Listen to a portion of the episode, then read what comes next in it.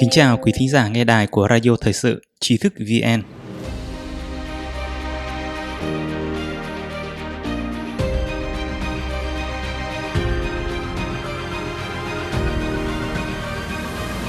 Hôm nay chúng ta cùng đến với bài viết của Mộc Lan. Trung Quốc dẫn đầu cuộc đua vaccine, người trong nhà hoài nghi kết quả siêu tốc.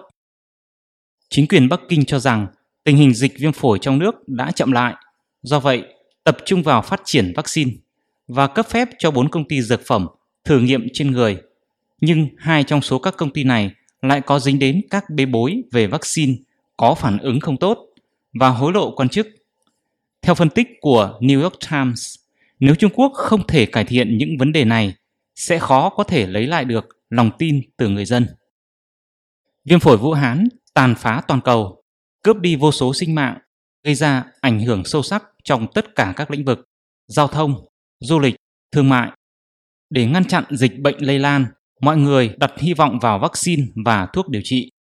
Tuy nhiên, tính chất của chủng virus này rất khó dự đoán. Liên tục nhiều nơi có các báo cáo về tình trạng xét nghiệm phơi nhiễm lúc có lúc không trên bệnh nhân. Vì vậy, các lo lắng về khả năng đột biến của virus cũng sẽ làm ảnh hưởng đến sự phát triển các loại chủng ngừa. Tuy nhiên, riêng đối với dòng vaccine do Trung Quốc phát triển, người ta lại lo lắng nhiều hơn về những vấn đề khác. Trung Quốc, nơi bị ngoại giới xem là khởi nguồn lây lan virus Vũ Hán, trong việc đối phó với dịch bệnh, ngoài việc áp dụng các phương pháp chữa trị Đông Tây Y, Trung Quốc còn liên tục tuyên bố dốc toàn lực nghiên cứu vaccine.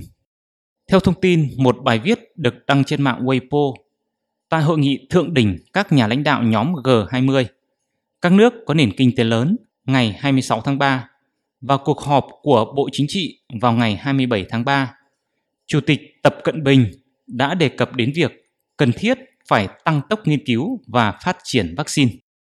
Ông Tập cũng nhấn mạnh rằng các quốc gia cần tăng cường phối hợp với Tổ chức Y tế Thế giới WHO, hợp tác nghiên cứu khoa học, truy xuất nguồn gốc virus, sản xuất thuốc điều trị, vaccine và xét nghiệm, đặc biệt là các nước có tỷ lệ mắc bệnh dịch cao.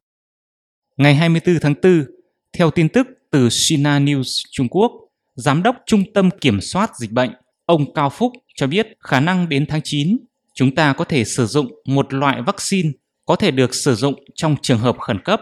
Ví như nếu dịch bệnh có thể bùng phát lần nữa, vaccine trong giai đoạn thứ hai hoặc thứ ba của thử nghiệm lâm sàng vẫn có thể được sử dụng cho các nhóm đặc biệt như nhân viên y tế.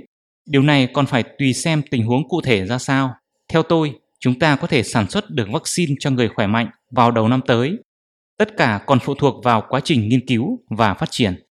Theo một báo cáo ngày 26 tháng 4 của Nhật báo Kinh tế và mạng Hoàn cầu Trung Quốc, ngày 27 tháng 4, ông Ngô Viễn Bân, Giám đốc Cục Công nghệ Phát triển Xã hội thuộc Bộ Khoa học và Công nghệ cho biết thời kỳ đầu bùng phát viêm phổi corona, nhóm nghiên cứu khoa học đã lấy nghiên cứu và phát triển vaccine làm hướng tấn công chính. Sau đó triển khai năm hướng kỹ thuật tiếp theo, đó là vaccine bất hoạt, vaccine vector cúm giảm độc lực, vaccine DNA, vaccine protein tái tổ hợp và vaccine vector adenovirus. Ngày 27 tháng 4, Giám đốc khoa truyền nhiễm Bệnh viện số 1 Đại học Bắc Kinh, ông Vương Quý Cường tiết lộ 5 tiến kỹ thuật nhằm chống lại virus Vũ Hán, còn được gọi là chương trình nghiên cứu và phát triển vaccine COVID-19, hiện đang được phân bổ theo trình tự. Trong đó, vaccine adenovirus được phát triển bởi nhóm của viện sĩ Trần Vi, cũng như hai loại vaccine bất hoạt được phát triển bởi Viện Sản phẩm Sinh học Vũ Hán và công ty công nghệ sinh học Sinovac R&D đã bước vào nghiên cứu lâm sàng giai đoạn 2. Mặc dù Trung Quốc tuyên bố thành lập chuyên ban nghiên cứu và phát triển vaccine, ngoài ra còn yêu cầu nhân viên làm việc tăng ca, chạy đua thời gian để tung ra thị trường sản phẩm sớm nhất và thậm chí hô hào vì đây là sản phẩm đặc biệt dành cho người khỏe mạnh. Nên mặc dù phát triển vaccine là một dự án khẩn cấp nhưng vẫn đặc biệt nhấn mạnh tính khoa học và tính quy trình. Tuy nhiên, Trung Quốc có thành tích kinh hãi về các loại vaccine hết hạn, vaccine sai chủng loại, vaccine dởm. Những lo sợ của người dân trong nước không phải là không có cơ sở. Bài báo liệu việc phát triển vaccine virus corona của Trung Quốc có thể thành công của New York Times phiên bản tiếng Trung Quốc đăng ngày 6 tháng 5 nói ngành công nghiệp vaccine của Trung Quốc nhận được hỗ trợ mạnh mẽ từ chính quyền. Từ lâu đã có nhiều tai tiếng từ các vụ bê bối về vấn đề chất lượng. Hai năm trước, các ông bố bà mẹ Trung Quốc tá hỏa sau sự kiện phát hiện vaccine cho trẻ sơ sinh chủ yếu là hàng rởm. Lại thêm, chính quyền Bắc Kinh muốn thông qua cơ hội này thúc đẩy vị thế quốc tế của mình trở nên cường quốc khoa học y tế bằng con bài vaccine. Qua đó, hòng dịch chuyển tâm điểm chú ý các cáo buộc nước ngoài về việc Trung Quốc đã ngăn chặn các cảnh báo sớm gây ra đại dịch toàn cầu. Nhưng có lẽ ngay cả người dân trong nước cũng không còn niềm tin vào vaccine Made in China nữa. Cựu lãnh đạo quỹ Gates tại Trung Quốc, ông Diệp Lôi cho hay người Trung Quốc hiện không còn niềm tin vào vaccine được sản xuất trong nước. Đây có thể là phiền phức lớn nhất. Nếu họ không làm ra những bê bối trước kia, thì người Trung Quốc đã xếp hàng dài để mua. Bắc Kinh đã coi việc phát triển vaccine là chiến lược quốc gia, cắt giảm các thủ tục dườm già và ưu tiên tài nguyên dành cho các công ty dược phẩm. Thậm chí có 4 công ty Trung Quốc đã bắt tay vào thử nghiệm vaccine trên người các ứng cử viên, nhiều hơn cả Anh và Mỹ gộp lại. Một quan chức cấp cao Trung Quốc tiết lộ rằng có thể việc tung ra thị trường loại vaccine được sử dụng cho các trường hợp khẩn cấp sẽ sẵn sàng vào tháng 9. Về vấn đề này, Nhân dân Nhật Báo đã từng trích dẫn câu hỏi nghi vấn của ông Đinh Thắng, Viện trưởng Học viện Dược, Đại học Thanh Hoa Bắc Kinh, nói rằng trong giai đoạn nghiên cứu tiền lâm sàng, một số công ty đã áp dụng một số phương pháp bất thường. Mặc dù biết là mọi người đang nôn nóng, nhưng từ quan điểm khoa học, cho dù gấp gáp thế nào, cũng không thể hạ thấp tiêu chuẩn.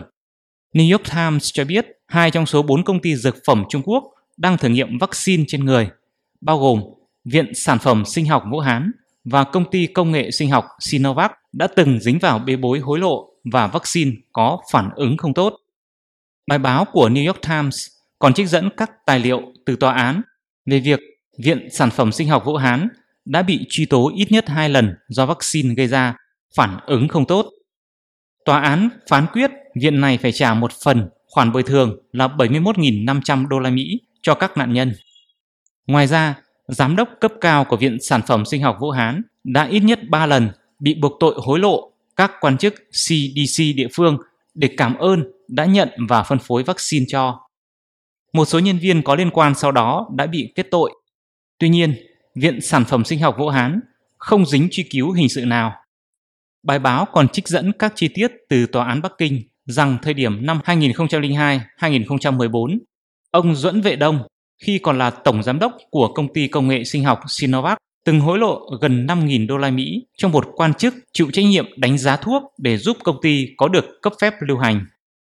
Theo bài phân tích, doanh nghiệp nhà nước chiếm khoảng 40% trong ngành công nghiệp vaccine của Trung Quốc đã quen với hệ thống chính trị khép kín, với lịch sử che đậy các vụ bê bối có thể bảo vệ hệ thống này khỏi sự cạnh tranh từ các công ty nước ngoài.